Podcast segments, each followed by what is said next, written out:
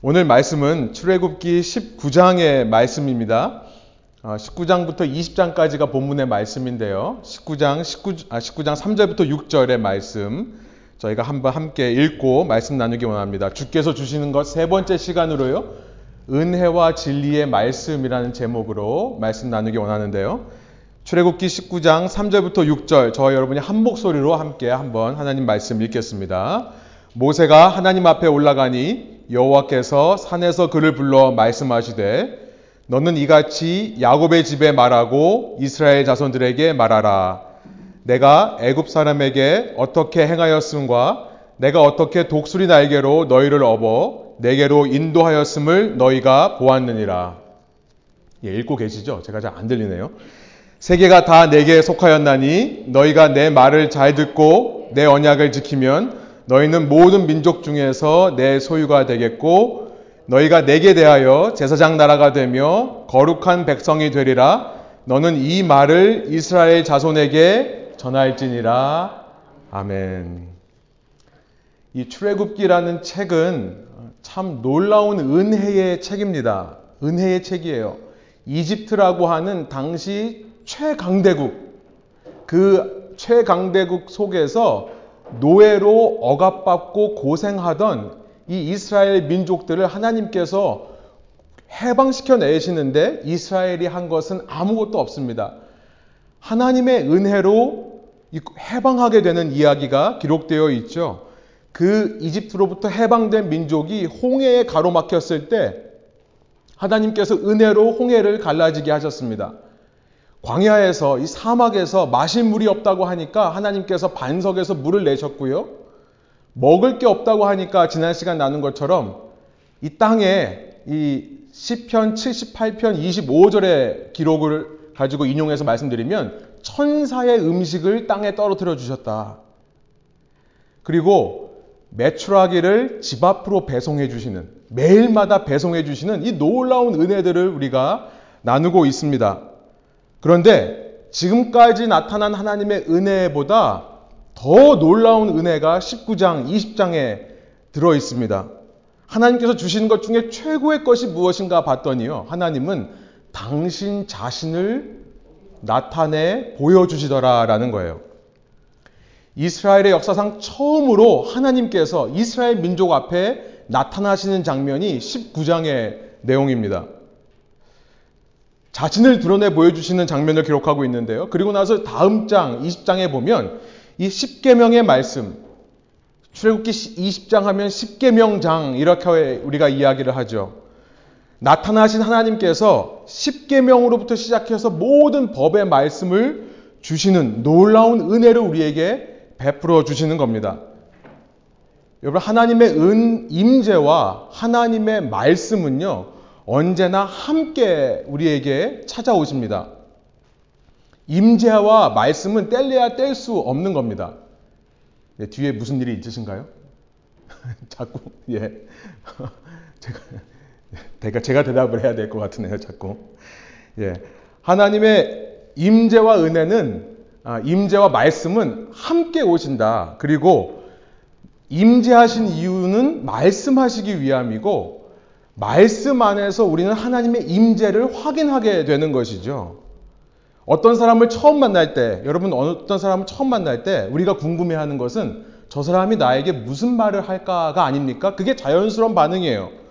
마찬가지로 하나님께서 이 땅에 나타나실 때에는 그냥 가만히 계신 것이 아니라 우리에게 말씀도 함께 주신다. 여러분 우리는요 하나님 만나는 것을 너무나 사모하지 않습니까? 하나님을 만나고는 싶지만 하나님의 말씀은 부담스러워 한다면 뭔가 잘못된 거라 생각이 듭니다. 말씀과 임재는 모두 우리에게 은혜라는 사실을 오늘 말씀을 통해 나누기를 원합니다. 하나님의 임재와 말씀은 함께 이루어진다는 것. 그리고 우리는 왜 하나님의 임재는 사모하지만 말씀은 조금 불편해하는 성향이 있는가에 대해서도 오늘 말씀을 통해 나누어 보기를 원합니다. 출애굽기 19장 1절이 이렇게 시작합니다. 이스라엘 자손이 이집트 땅에서 나온 뒤 셋째 달 초하룻날 바로 그날 그들은 신의 광야에 이르렀다. 셋째 달 첫날 모세가 이전에 자신이 하나님을 직접 만나 배웠던 가시나무 떨기가 있던 그 불꽃 가운데서 나타나신 하나님을 봤던 그 신의 산으로 온 이스라엘 백성을 인도해 오게 됩니다. 어, 이 백성들이 이집트를 나온 것은 첫째 달 15일이었어요. 그러니까 지금 3월 1일이라고 치면 1월 15일 날 나왔습니다. 약 46일의 시간이 흐른 거예요. 그리고 나서 하루 19장 2절에 보면 하루 이제 장막을 칩니다. 그러고 나서 하나님께서 내가 이제 3일 후에 너희한테 나타날 거니까 너희 옷을 빨고 성결하게 하고 준비하라는 말씀을 주세요. 그러니까 총 50일째 되는 날, 이집트에서 나온 지 50일째 되는 날에 하나님께서 역사상 처음으로 이스라엘 백성에게 나타나셨다라는 거죠. 이 날이 바로 오순절입니다. 이 6월절이라고 하는 절기가 1월 어, 14일이죠. 6월절 그 밤에 나온 겁니다. 그러고 나서 50일이 지난 날을 어, 이 오순절이라고 합니다. 유대인들에게 오순절이 중요한 이유, 바로 오늘 19장에서 그 이유를 찾게 되는 겁니다. 하나님을 처음으로 만나 뵙는 거예요. 그리고 그 하나님의 임재와 함께 오는 하나님의 말씀을 처음으로 받는 은혜를 체험하게 된 것입니다. 신약으로 오면요. 예수님께서 십자가에 달리신 날이 바로 6월절입니다. 그리고 50일이 지나면 부활 3일 만에 부활하신 예수님이 한 40일 동안 제자들과 함께 계시다가 하늘로 올라가신 이후에 50일째가 되는 날 어떤 일이 일어났습니까? 바로 성령의 강림 사건, 오순절 성령 사건이 제자들에게 임하는 것입니다. 성령의 세례를 받는 거예요. 여러분 고린도전서 12장 3절에 보면 성령이 아니고서는 누구도 예수를 주라고 고백할 수 없다라고 기록하고 있습니다. 이 성령의 세례가 임하자 제자들에게 어떤 반응이 나타납니까? 그제서야 예수님의 말씀이 이해가 되는 거예요. 이 땅에 계셨을 때 우리한테 하신 말씀들이 그제서야 해석이 되는 겁니다. 그제서야 하나님과 예수님에 대해 분명하게 알게 되고 믿을 수 있게 된 것이죠. 그래서 오순절이 구원 역사에서 너무나 중요한 위치를 차지하는 겁니다. 임재와 말씀은 함께 간다는 거예요. 임재와 말씀은 늘 함께 간다. 이러한 원리가 마치 영화의 예고편처럼 나타난 곳이 바로 오늘의 본문 배경입니다. 신의 산이에요. 신의 산에서 하나님께서 이제 본격적으로 이 백성들을 앞에 나타나셔서 말씀하시기 시작하는데요. 본격적으로 나타나시기 이전에 오늘 본문은 모세를 먼저 따로 부르셔서 모세에게 내가 이제 3일 후에 백성들에게 이런 이런 말을 할 거다라고 미리 알려주시는 본문입니다. 3절 제가 다시 한번 읽어보겠습니다. 모세가 하나님 앞에 올라가니 여호와께서 산에서 그를 불러 말씀하시되 너는 이같이 야곱의 집에 말하고 이스라엘 자손들에게 말하라. 하나님께서 무슨 말씀을 하시는가를 이제 4절부터 보는데요. 여러분 그 전에 4절 보기 전에요. 여러분 처음 만나서 하는 말이 굉장히 중요하다는 얘기를 하죠. 우리 남녀가 데이트하면서 서로에 대한 정보를 받고요. 주위 사람들을 통해서 그가 나에 대한 했던 말들을 전해 듣긴 했습니다만 만날 때 그 사람이 나에게 하는 첫 마디 속에 그 사람이 나를 어떻게 생각하고 있는지가 드러나게 되는 법이죠. 요즘 TV를 보니까 오디션 프로그램들이 참 많은 것 같아요. 쇼 프로그램 중에. 그렇죠?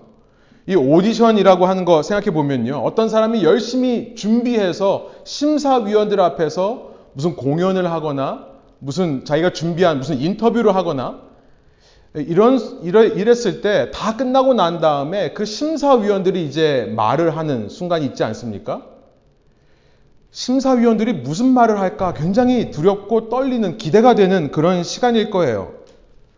여러분에게 한번 여쭤볼게요. 여러분, 하나님께서 여러분이 그렇게 만나기 원하시고 보기 원하는 주님께서 지금 이 시간 이 자리에 오신다면 하나님이 여러분을 향해 무슨 말씀을 하실까요?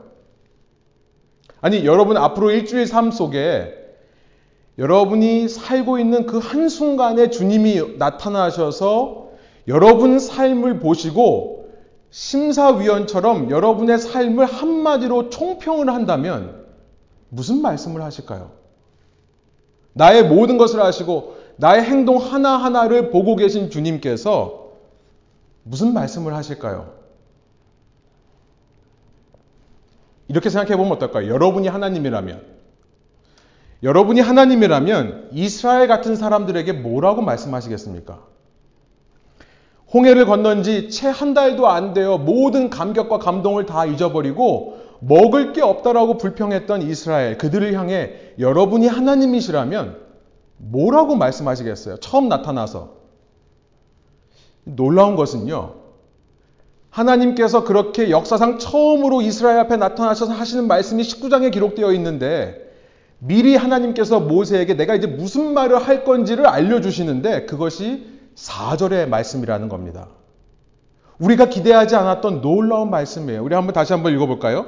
내가 애굽 사람에게 어떻게 행하였음과 내가 어떻게 독수리 날개로 너희를 업어 내게로 인도하였음을 너희가 보았느니라. 저는 이 4절을 읽으면서 놀라지 않을 수 없습니다. 하나님의 첫 마디, 당신의 백성을 향한 하나님의 본심, 진심, 그 마음이 담긴 첫 마디는요.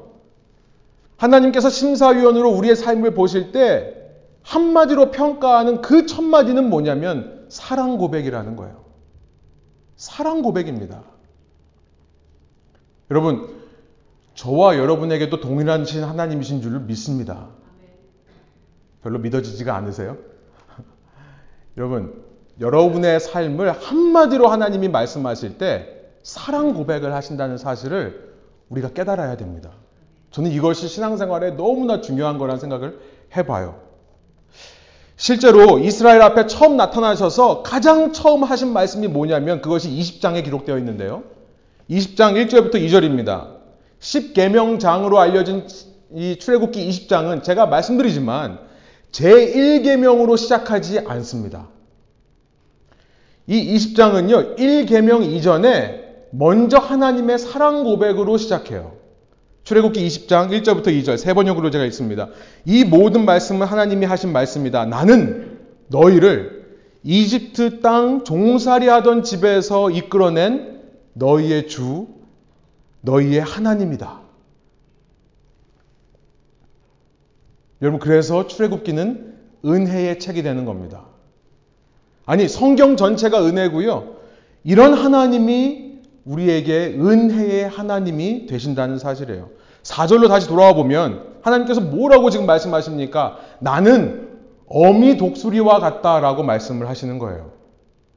이 아기 독수리가요, 독수리 새끼가요, 이제 둥지 안에 있다가 날아오를 때가 되면 그 엄마가 지켜보는 앞에서 그 둥지에서 벗어나 나는 연습을 합니다. 그런데 처음부터 날 수 있습니까? 한 번도 이 날개를 사용해 본 적이 없는데요. 그러니까 날려고 하다가 추락하죠. 추락하면 그 어미 독수리가 가서 그 떨어지는 새끼를 채 가지고 올라가요. 예, 그, 그 새끼라고 하니까 욕을 하는 건 아니고, 그, 그 자녀를 붙잡고 올라가요. 마치 그런 독수리처럼 지금 무슨 말씀을 하시는 겁니까? 이스라엘은 수백 년 동안 최강대국의 노예로 살아왔습니다. 그 노예 생활 속에서 이제 막 자유인이 되었는데요. 이전의 습관과 이전의 속박에서 아직 벗어나지 못했을 것입니다. 하나님은 이스라엘이 독수리처럼 날아오르기를 원했지만 날아오르지를 못하고 추락을 반복하는 거예요. 이 광야에서 계속 불평을 하는 겁니다. 그럴 때마다 하나님이 어떻게 하신다고요? 이 추락하는 백성들을 어미새처럼 붙잡아서 들어 올려서 어떻게 하십니까? 자기의 품으로 인도한다라는 것을 말씀하고 있는 겁니다. 한국적인 표현으로요, 업어 키운다는 말이에요. 하나님이 그 백성을 업어 키우시더라라는 것이 4절의 말씀이에요. 저는 요즘, 요즘 어, 이 갓난아기를 키우는 분들을 보면 참 대단하다 생각이 듭니다. 방금 전에도 이제 승석 형제가 아이를 하나 업고 나갔는데요. 저희 아이가 좀 커서 그런 것 같아요. 제가 다 까먹어서 그런지 모르겠는데요. 이 갓난 아이를 키우는 거 정말 어떻게 할까라는 생각이 좀 들어요. 왜냐하면 여러분 갓난 아기야말로 전에는 몰랐어요. 저도 10년 정도 애들 키워놓으니까 이제 좀 알게 되는 것 같아요. 특히 이제 내 애가 아니라 남의 애를 보니까 알게 되는 것 같은 게 뭐냐면요. 여러분 갓난 아기야말로 어쩌면 이 세상에서 가장 무서운 존재가 아닌가 생각이 들어요. 이 얼굴은 천사의 얼굴을 하고 있는데요. 이 아이들 가만 보면요. 이 부모의 2, 3년이라는 시간을 진공청소기처럼 빨아들이는 존재입니다. 그냥 사라져버려요. 이 기억에 남지가 않습니다. 그때 뭐 했는지가 생각이 안 나요. 이 세상에서 가장 이기적인 존재예요. 이 땅에 나와서 태어나서 병원을 퇴원하는 순간부터 그 집의 보스, 그 집의 중심, 최우선순위가 그 아이로 바뀌어버립니다. 그런데도 이 아이는 부모가 힘든지, 부모가 지쳐있는지, 부모님이 요즘 얼마나 힘들게 살고 있는지 전혀 신경 쓰지 않습니다. 오직 자신만을 위해 살고요. 부모라는 존재도 오직 나만을 위해 존재하는 것처럼 그렇게 행동하는 아이. 갑 중의 갑. 천사 같은 외모를 하고 이런 무시무시한 일을 하는 아이들이 요즘은 꽤 무서워 보여요. 제 아이가 아니기 때문인 것 같습니다. 그런데 더 재밌는 것은 뭐냐면요. 그런 아기를 안고 있는 우리 승석 형제의 얼굴을 보면 어떻습니까? 이 아기를 안고 야 너 어떻게 너밖에 모르냐 진짜 아빠 힘들어 죽겠는데 엄마 힘들어 죽겠는데 너 진짜 이렇게 하면 되겠냐? 이런 얼굴을 하고 있나요? 너 크기만 해봐라. 내가 지금까지 너한테 투자한 거 내가 다 뽑아버릴 거야. 뽑아낼 거야. 내가 너에게 뺏긴 삶, 내가 언젠가는 반드시 보상받을 거다라는 얼굴을 하고 있나요? 아니요. 그 무시무시한 아기를 안고 그 순진한 얼굴로 웃고 있습니다. 아기만 봐도 기뻐요. 미소가 절로 나옵니다. 여러분, 지금 성경이 무슨 말씀을 하시는 겁니까? 4절에서 무슨 말씀을 하는 거냐면 그게 바로 하나님의 우리를 향하신 모습이라는 거예요. 아, 그런 주님께서 오늘 저와 여러분을 품에 안으시고 계시는구나. 지금 이 자리에 오셔서 우리를 안아주고 계시는구나라는 것을 깨닫게 되는 겁니다. 여러분, 이 순간 주님이 우리 앞에 나타나신다면 우리를 향해 주님께서 가장 먼저 하실 말씀은 인상 찌푸리며 내가 너를 위해 이렇게 헌신했는데 너 이거밖에 못하냐? 이게 아니에요. 이 자리에 나타나신다면 아기를 업고 있는 아버지의 얼굴처럼 우리를 향해 가장 먼저 하실 말씀은 내가 너를 업어 키웠단다. 라는 말씀이라는 겁니다. 나의 기쁨은 너희를 업어서 그 추락하는 자녀들을 내 품으로 인도하는 것이 나의 가장 큰 기쁨이고, 이렇게 너를 내 품에 안기 위해 내가 선한 싸움을 싸워왔단다. 그래서 너가 이 자리에 나와 함께 있으니 나는 너무 좋다라는 말씀을 하시는 하나님이시라는 겁니다. 믿으십니까, 여러분? 여러분, 이것을 믿어야 우리가 하나님에 대한 쓸데없는 두려움을 없애버릴 수 있어요. 그리고 결국 임재는 사모하지만 말씀을 두려워하는 이유는 우리 안에 그런 쓸데없는 두려움이 있기 때문에 그렇습니다. 그 이야기를 계속 해볼게요. 5절에 이렇게 말씀하십니다. 세계가 다 내게 속하였나니 너희가 내 말을 잘 듣고 내 언약을 지키면 너희는 모든 민족 중에서 내 소유가 되겠고 세계가 다 내게 속하였다. 이 한마디로도 설교할 게 너무나 많습니다. 유대인들은 세상은 악에 속했다라고 믿었어요. 왜냐하면 너무나 고통스러우니까요. 현실이 너무나 힘드니까요. 그래서 많은 유대인들이 이 세상을 보면서 빨리 하나님께서 나타나셔서 이 세상을 뒤에 엎어주시기를 바랬어요. 그러다 보니까 세상에 충실하지 못한 삶을 살았죠. 사탄은 바로 그러한 유대인들의 생각을 교묘하게 이용을 해서 예수님을 시험할 때 어떻게 합니까? 너 이 세상은 하나님께서 나에게 주신 세상이야. 너가 내 앞에 엎드려 절만 하면 내가 이 세상 너한테 주겠다. 라는 말도 안 되는 거짓말을 했던 거죠. 사랑하는 여러분, 우리는 세상을 소유하신, 세상을 창조하시고 세상의 주인 대신 하나님의 사랑을 받는 자녀라는 것을 믿으시기 바랍니다. 여러분, 물에 빠진 사람 건져 주었더니 보따리 내놓으라고 할 수 없는 것은 이미 우리가 주님 안에서 이 세상 모든 것을 유산으로 소유로 받을 것이기 때문에 그렇습니다. 때가 되면요. 그러나 이렇게 세상이 내게 속했다라고 말씀하시는 이 본문에서의 주님의 의도는 뭐냐면요. 이렇게 말씀하시는 의도입니다. 이 세상 모든 것이 다 내 것이지만 그 중에 바로 너희가 나의 가장 귀한 보물이다라는 것을 말씀하시고 싶어서 이렇게 말씀하시는 거예요. 5절에 보니까요. 내 소유다라고 번역하고 있습니다만 영어로 보면요. My treasured possession. 나의 가장 귀한 보물이 바로 너희들이다라고 하나님께서 말씀하시는 겁니다. Among all people, all the earth. 모든 사람과 이 땅에 있는 모든 것 중에 너희가 가장 나의 귀한 보물과 같은 존재다. 왜 그럴까요? 왜 우리가 귀한 보물이 될 수 있을까요? 5절에 보니까 이렇게 말씀하시는 겁니다. 너희가 내 말을 잘 듣고 내 언약을 지키면 여러분 이것은 우리가 오해하면 안 됩니다. 조건부 구원을 말하는 것은 아닙니다. 하나님께서 우리 passive aggressive라고 하죠. 하나님께서 passive aggressive이신 분이 아니에요. 잘 말 안 듣는 거, 이 잘 말 좀 잘 들었으면 좋겠다는 마, 마음을 이렇게 와서 말씀하시는 분이 아닙니다. 지금 이스라엘에게 너희가 말을 잘 안 들어라는 메시지를 주고 싶으신 게 아니에요. 칭찬해 주시는 척 하면서 나에게 복종하도록 우리를 설득하고 선동하시는 것도 아닙니다. 여러분, 이것을 이해하기 위해서 우리에게 필요한 개념이 있습니다. 하나님의 속성을 이해하는 아주 중요한 포인트인데요.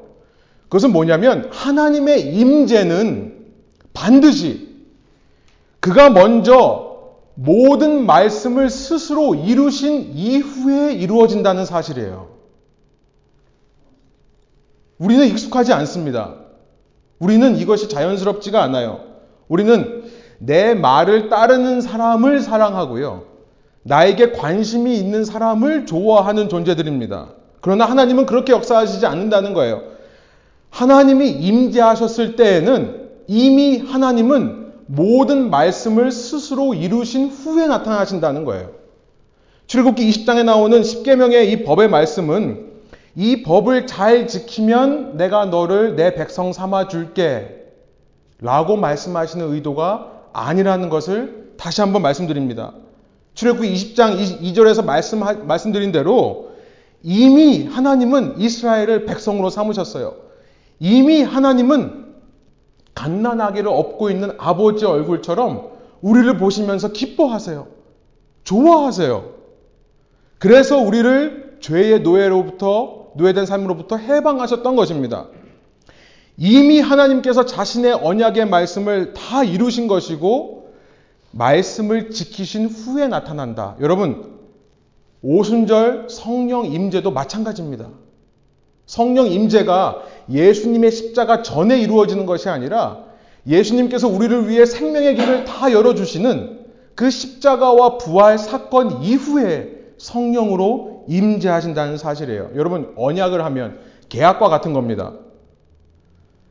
만약에 하나님의 언약을 계약이라고 생각하면 하나님께서 그 계약의 조건들, term들 하나님께서 먼저 다 지켜주신 겁니다. 그리고, 그리고 우리가 지키는지를 보면서 어, 너 이렇게 이렇게 하니까 나도 이만큼 해줄게 라고 하시는 분이 아니라 그가 먼저 모든 언약의 의무를 다 이행하신 이후에 임재하신다는 사실이에요. 그러면 그 임재하셔서 말씀하시는 것은 어떤 의미가 되겠습니까? 이 말을 지켜야만 내가 너를 가장 좋은 보물 취급하겠다라는 말씀이 아니라요. 나는 내 입장에서 언약의 모든 필요한 일들을 이미 행하였다. 나는 너를 자유인으로 만들어 주었고 이미 너는 이 세상에서 나의 가장 귀한 보물이 되었단다. 그러니 이제 너도 그 언약에 필요한 말씀들을 실행하지 않겠니? 라는 초청의 말씀이 되는 겁니다. 강요가 아니라 말씀을 향한 초청이 되는 거예요. 이 조건 없는 은혜요. 여러분 세상 어느 계약을 봐도 그런 조건이 없습니다. 뭐 심지어 집을 페인트를 한다고 하더라도 페인트 하는 사람을 쓰면요. 그 사람이 말하기도 전에 모든 집을 다 페인트 해놓고 내가 원하는 대로 딱 말, 말 해 놓은 다음, 다 해놓은 다음에 그 다음에 이거 했으니까 필요한 대, 가가 얼만큼 지불이 되었으니까 그 비용을 나에게 주십시오. 이렇게 말하는 사람이 있습니까? 아마 그런 사람이 있으면 다 그 사람한테 가서 페인트 하려고 할 거예요. 그죠? 하나님이 우리를 향하실 때 조건 없는 은혜로 우리에게 말씀을 지키라라고 말씀하실 때에는 이미 당신 스스로가 모든 말씀을 지키신 이후에 말씀하신다는 사실을 우리가 기억할 필요가 있는 겁니다.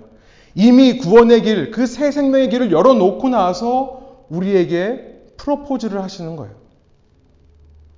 이게 하나님이 우리를 사랑하시는 방식이고, 그래서 그 은혜에 감동된 자들이 그 프로포즈 앞에서 yes라고 말하는 것, 그것을 원하시는 하나님의 뜻이라는 것을 우리가 생각해 볼 필요가 있습니다. 여러분, 이스라엘이 선택받은 이유는요, 그들이 지금까지 말씀을 잘 지켰기 때문도 아니었습니다.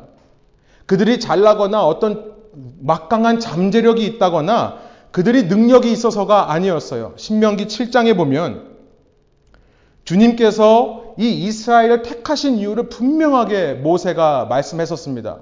신명기 7장 7절부터 8절인데요. 세 번역입니다. 주님께서 당신들을 사랑하시고 택하신 것은 당신들이 다른 민족들보다 수가 더 많아서가 아닙니다. 오히려 당신들은 모든 민족 가운데서 수가 가장 적은 민족입니다. 그러면 왜 택하셨을까요? 그 이유를 이렇게 말씀하세요. 8절입니다. 놀라워요. 그런데도 주님께서는 당신들을 사랑하시기 때문에 이유가 뭐라고요? 그냥 사랑하시는 거예요. 그냥 주님께서 당신들을 사랑하셨기 때문에 당신들은 수가 적고 잠재력이 없고 말씀도 안 듣는 사람들이지만 당신들 조상에게 맹세하신 그 약속을 지키시려고 강한 손으로 당신들을 이집트 왕 바로의 손에서 건져내시고 그 종살이 하던 집에서 이끌어 내어 주신 겁니다. 하나님께서 이미 이 일을 우리에게 다 행하신 겁니다. 왜요? 그냥 사랑하시는 거예요. 그런데요, 우리의 문제가 여기서 나옵니다. 우리는 자꾸만 하나님이 나를 사랑하셔야만 하는 이유들을 만들려고 해요. 이것이 우리의 문제입니다. 여러분, 임재는 사모하는데 말씀이 불편한 이유가 거기서부터 나오는 거예요. 사랑을 받아들이지 못하고요. 자꾸만 하나님이 나를 사랑하시는 이유들을 만들어내려고 해요. 그래야 하나님이 나를 사랑하시는 게 정당하다라고 생각을 합니다. 이것을 의라고 그래요. righteousness라고 합니다. 자기의. 하나님이 법을 주셨다면 바로 그 목적을 위해 주셨다라고 착각하는 게 우리의 마음이라는 겁니다. 법을 주시고 하나님이 이 법을 잘 지키면 사랑해 준다라고 말한 것처럼 우리가 인식을 하는 거예요. 성경의 하나님은 전혀 그렇지 않은데요. 얼마나 하나님을 오해하고 있습니까? 법을 잘 지켜야 하나님이 사랑한다고 생각하다 보니까 나도 모르게 주위 사람들에게 그런 프레셔를 줘요. 누구보다 제가 너무나 잘합니다. 제 이름이 이 기범이거든요. 이 세울 기자에 법 범자예요. 법을 세우는 사람, 저희 할아버님이 주신 이름인데요. 제가 한국에서 이 이름을 얼마나 자랑스러워 했는지 몰라요. 그래, 나는 어디 가든지 법을 세워야지. 이 법을 잘 세우면, 법대로 행하면 하나님이 나를 사랑해 주시는 줄로 착각을 했던 겁니다. 미국에 오니까 제가 완전히 바뀌었어요. 그냥 범이 돼버렸어요. 범, B-U-M. 자식이 된 거죠. 웃기는 자식. 예. 여러분, 이스라엘 사람들이요. 그렇게 오해를 하다 보니 주위 사람들에게도 그런 프레셔를 주고 내가 주위 사람들하고 가만 내 자신을 비교해 보니까 내가 더 하나님을 더 사랑하는 것 같아요. 왜냐하면 내가 더 법을 잘 지키거든요. 너는 나보다 사, 법을 더 못 지키니까 너는 하나님의 사랑을 못 받는구나라는 인식을 하기 시작한 겁니다. 그 인식이 퍼지다 보니 어떻습니까? 기독교는 가면 뭐 이거 해라 저거 하지 말라 이런 얘기를 한다라는 생각을 하게 되는 거죠. 사람들의 마음이 닫혀가는 겁니다. 놀라운 것은요. 그런 생각을 하면 나는 자유로워지는가? 전혀 그렇지 않습니다. 전혀 그렇지 않아요. 어느 순간 살면서 실수를 하거나 하지 말아야 될 일을 했을 경우에 법을 기뻐하기는 커녕 법을 더 두려워하게 됩니다. 계약적 사고방식에서 벗어나지 못하는 사람들이 자꾸 말씀을 부담스러운 것으로 여기게 되는 거예요. 나도 하나님의 말씀과 멀어질 뿐만 아니라 율법적인 인상을 주어서 주위 사람들도 믿음으로부터 멀어지게 하는 것, 그것이 이스라엘의 모습이었던 겁니다. 아니에요. 이스라엘이 오늘 내가 선택받은 단 한 가지 이유가 있다면 그것은 하나님이 사랑하시기 때문이다. 그거로 끝입니다. 우리가 이것을 깨달아야 돼요. 우리는 이기심으로 똘똘 뭉쳐가지고 그 부모의 삶을 쭉쭉 빨아들이는 진공청소기처럼 나밖에 모르는 존재가 맞습니다만 그 존재를 안고 무한히 기뻐하는 부모처럼 그냥 우리를 사랑하시기 때문 끝이에요. 제가 그걸 참 몰랐어요. 제가 이런 이름을 가지고 살면서요. 제 의가 얼마나 심했는지 제가 처음 사역자가 돼서 참 부끄러운 일들을 많이 했습니다. 그 중에 하나가 사역자가 돼서 보니까 성도님들이 참 많이 섬겨주세요. 정말 작게, 크게, 작은 일로 큰 일로 막 섬겨주시는데 저는 그런 생각을 했습니다. 저런 성도님들의 섬김을 내가 정신 똑바로 차리지 않으면 저것 때문에 내가 어쩌면 타락하겠다 생각이 들어서요. 그 젊은 나이, 그러니까 처음 사역을 시작해서요. 제, 제 아내랑 제가 상의를 해서 내가 성도님들로부터 감사의 선물을 받을 때 제한액을 두겠다라고 얘기를 했어요. 그 제한액이 50불이었습니다. 50불까지는 내가 저분의 마음을 그대로 받을 수 있겠다. 그런데 50불이 넘어가면 어떻게 했을까요? 어떤 분이 100불을 뭐 갑자기 주세요. 맛있는 거 사주세요. 어, 제가 어떻게 했겠습니까? 그 다음 주에 50불을 거슬러 드려요. 선물을 주시면 그 선물이 얼마인지를 계산을 했습니다. 50불이 넘어가면 넘어가는 만큼 기프트 카드를 만들어서 드렸어요. 제 주위에서 한 분한 한 분씩 떠나기 시작하더라고요. 예, 저는 그렇게 하나님 보시기에 깨끗한 삶을 산다고 그렇게 했는데요. 뭐가 문제였습니까? 은혜를 그냥 받아들이지를 못하는 거예요. 상대방이 주시는 사랑을 그냥 받지를 못하는 거예요. 그게 뭐한 겁니까? 그분 입장에서는 얼마나 황당해요. 100불을 줬는데 50불을 거슬러줘요. 뭐 한 겁니까? 제가 그분과 딜을 해서 깎은 거예요. 깎은 겁니다. 그분의 사랑을 깎은 거예요. 한 분이요, 제가 이렇게 교회 나가는데 저를 보더니 180도 돌아서 차로 막 달려가세요. 저만 보면 피하세요. 아니 한 주가 아니고 두 주, 세 주 그러시길래 제가 가서 물었어요. 집사님 왜 저를 갑자기 피하세요? 전도사님한테 돈을 드렸는데 돈을 거스려 주시니 그 돈을 받고 제가 속물 같다는 생각이 들어서 더 이상 전도사님 보고 싶지가 않아서 그렇습니다. 솔직히 말씀해 주시더라고요. 그때 제가 깨달았어요. 지금은 주시는 대로 그냥 감사히 받습니다. 뭐 주시는 분이 많지가 않아서 그렇지만 예, 오늘도 제가 얼마나 귀한 선물을 이 샌드위치 선물을 받았는지 참 마음에 감동이 되었습니다만 여러분 달라고 하는 게 아니에요. 오해하시지 마시기 바랍니다. 무슨 말씀인지 아시죠? 여러분을 향한 하나님의 사랑을 그냥 그대로 받아들이시라는 말씀을 드리고 싶습니다. 여러분 조건 없는 은혜를 우리가 깊이 체험할 필요가 있습니다. 아는 것 같은데요 모르는 사람들이 참 많아요.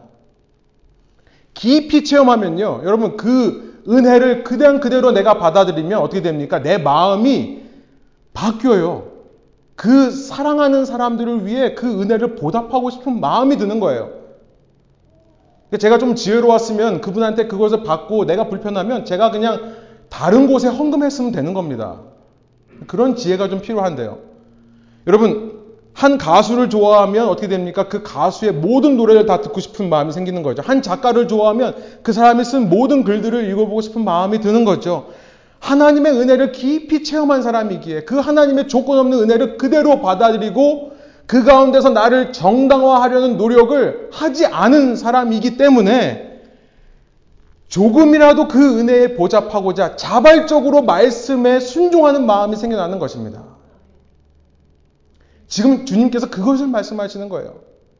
내 말을 잘 듣고 언약을 지키면 이라고 할 때 조금이라도 우리가 부담감을 느낀다면 그것은 우리가 주님의 은혜를 깊이 체험하지 못했기 때문이라는 것을 알게 되는 것이죠.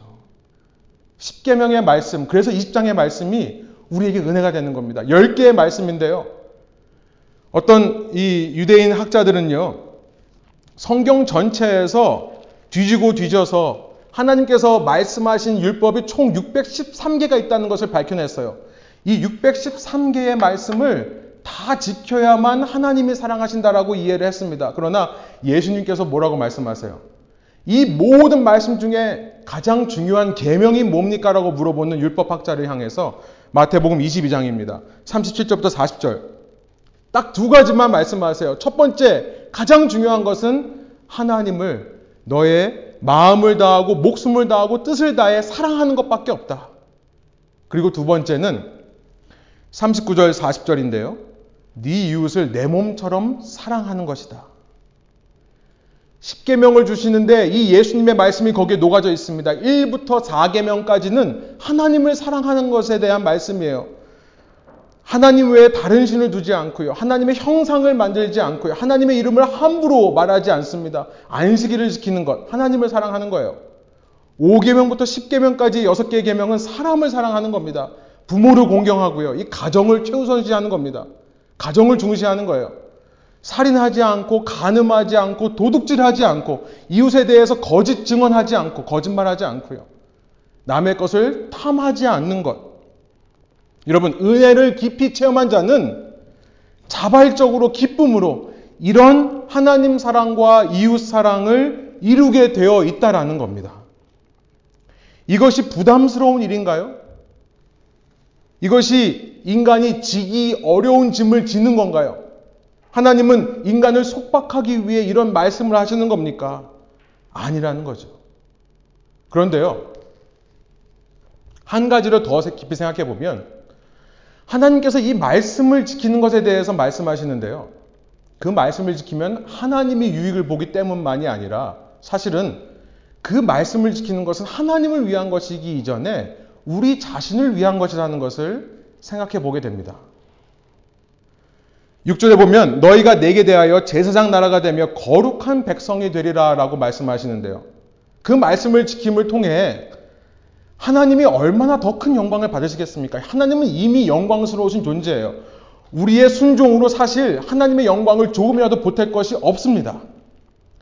하나님이 이 말씀을 지키라고 하신 것은 그것은 너희가 거룩한 백성이 되는 길이다라는 것을 알려주시는 거예요. 세 가지를 살펴보기로 하는데요. 바른 삶의 기준이라고 제가 처음에 생각을 해봤습니다. 바른 삶의 기준. 지금 이스라엘은 400년 넘게 이집트에서 노예 생활을 했다고 말씀드렸습니다. 이들이 익숙하고 몸에 익은 방식은 노예처럼 생각하고 노예처럼 사는 방식이에요. 그런데 갑자기 자유인으로 살아라. 여러분, 막막하지 않겠습니까? 사실 이것은 굉장히 막막한 일입니다. 그러니까 자꾸 이들은요, 몸에 익숙한 이집트로 돌아가고 싶어서 계속 불평을 하는 거예요. 아, 이집트로 차라리 가게 해주십시오. 거기서 죽었으면 좋았을 것을. 거기서 먹었던 마늘, 부추 같은 향신료들이 좀 주셨으면 좋겠습니다. 이 쇼생크 탈출이라는 영화 아시죠?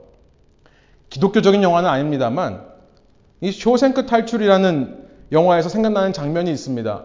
이 앤디와 레드라는 사람, 이 모건 프리만이 레드라는 사람을 연기하죠. 이 레드가 가석방 되고 싶어서 몇 번 심사를 하는데 자꾸 떨어져요. 근데 그보다 앞서서 가석방 된 브룩스라는 사람이 있습니다. 기억하신지 모르겠는데 할아버지예요. 감옥에서 50년 동안을 복무하다가 가석방되어 세상에 나왔습니다. 그런데 어떻습니까? 내가 알고 있던 세상이 아니에요. 50년 동안 세상이 너무나 많이 바뀌었어요. 할 수 있는 일이 없습니까? 없습니다. 그때 누군가가 브룩스에게 어떻게 살아야 되는지를 알려주었다면 어땠을까라는 생각이 나요. 이 브룩스가 어떤 결정을 하시는지 기억하십니까? 자살을 택해요. 자살하면서 자기가 목매단 기둥에다가 이런 말을 써, 써 넣습니다. Brooks was here.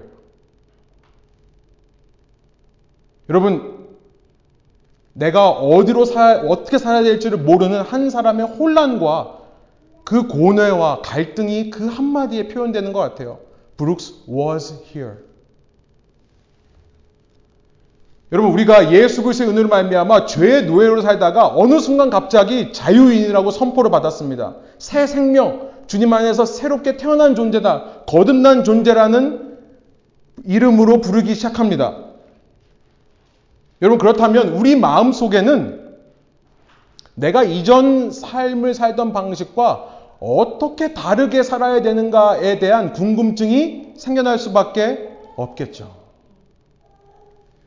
진정으로 거듭난 사람이라면요. 진정으로 새 생명을 얻은 사람이라면 그러면 그 새 생명을 내가 어떻게 살아가야 될까라는 고뇌와 갈등이 없으면 안 됩니다. 그럼 가짜예요. 그때 주어진 것이 하나님의 말씀이라는 겁니다. 우리가 말씀을 갈급해 할 수밖에 없는 이유가 있습니다. 하나님의 말씀이라고 할 때 우리 마음속에 부담으로만 작용한다면 여러분 한번 고민해 보시기 바랍니다. 내가 정말 죄에서부터 은혜로 건짐을 받은 자가 맞는지.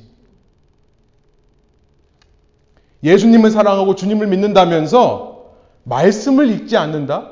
말씀을 가까이 하지 않는다? 말씀을 즐거워하지 않는다? 말씀이 입에서 꿀과 같이 달달하고 시편 기자는 얘기하는데 그런 마음이 없다면 어쩌면 내가 은혜를 아직 체험하지 못한 것은 아닌가 깊은 고민에 빠져보시기 바랍니다. 무거운 말씀을 드려요. 그러나 너무나 중요한 말씀이라 생각이 듭니다. 하나님께서는요, 이집트를 탈출하신 것만으로 끝내지 않으셨다는 사실을 꼭 기억하시기 바랍니다. 하나님을 믿는다고 할 때는 내가 받은 은혜만을 가지고 감격에 취해서 찬양하고 노래하는 것만이 신앙이 아니에요. 하나님은 그런 이스라엘을 반드시 신의 산으로 인도해 내셔서 자신의 말씀을 주시는 하나님이시라는 사실. 그 말씀은 은혜가 됩니다. 그 갈급한 마음의 생명수가 되는 것입니다. 두 번째는요, 진정한 자아를 주시기 위해서다라는 생각을 해봅니다. 하나님의 말씀을 통해 이스라엘은 진정한 자아를 되찾는 겁니다. 400년 동안 노예 생활을 하면서 그들은 자신의 자아를 잊어버렸어요.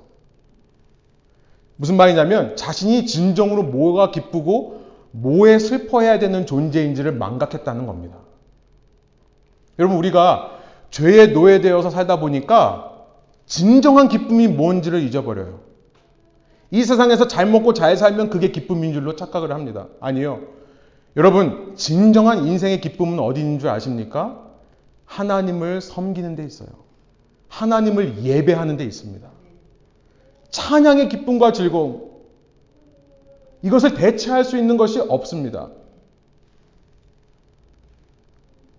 여러분, 이 정말 기쁜 것이 뭐또뭔 줄 아십니까? 사람을 사랑하는 일에 동참하는 거예요. 하나님을 섬기고 사랑을 섬기, 사람을 섬기는 일.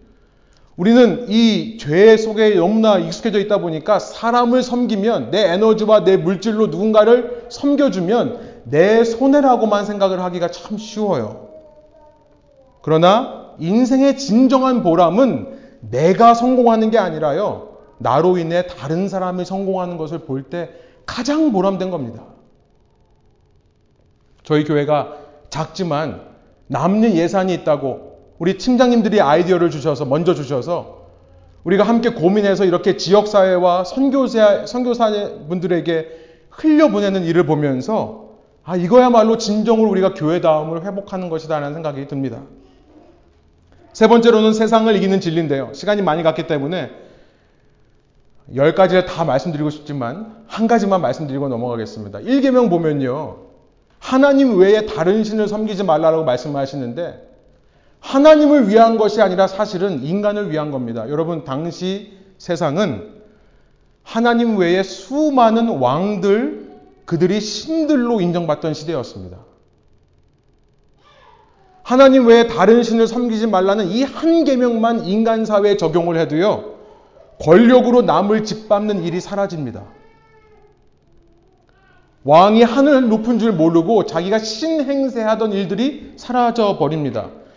사계명의 안식만 제대로 지켜도요, 인간이 평등한 사회를 구현해낼 수 있습니다. 당시 노예들 어땠습니까? 이스라엘이 알아요. 우리 주인들은 쉬어도 노예들은 쉬지 못하는 삶을 살았습니다. 이 일주일에 한 번 쉬라고 하는 것은 획기적인 아이디어입니다. 이 유대인들 이전에는 존재하지 않던 삶의 방식이에요. 그러나 안식할 때 너만 쉬는 게 아니라 너의 종까지 다 쉬게 하라고 말씀하세요.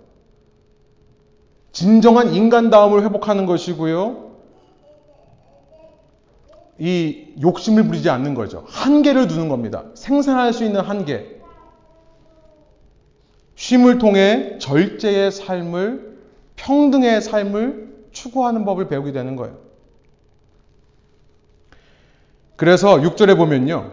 내가 너희가 내게 대하여 제사장 나라가 되게 하며 라는 말씀을 하세요. 말씀을 잘 지켜서 하나님이 유익이 되는 것이 아니라 너희가 제사장 민족이 된다. 이런 사회 개혁적인 모델을 제시함으로써 세상의 소금과 빛의 역할을 감당하게 되는 거죠. 말씀을 정리해 보겠습니다. 우리는 하나님의 은혜에 집중할 필요가 있습니다. 하나님은 우리의 부모와 같으세요. 우리에 대한 하나님의 본심은 사랑이고 먼저 희생하는 것입니다. 그 은혜에 집중할수록 우리는 진리의 말씀에 귀를 기울일 수밖에 없습니다.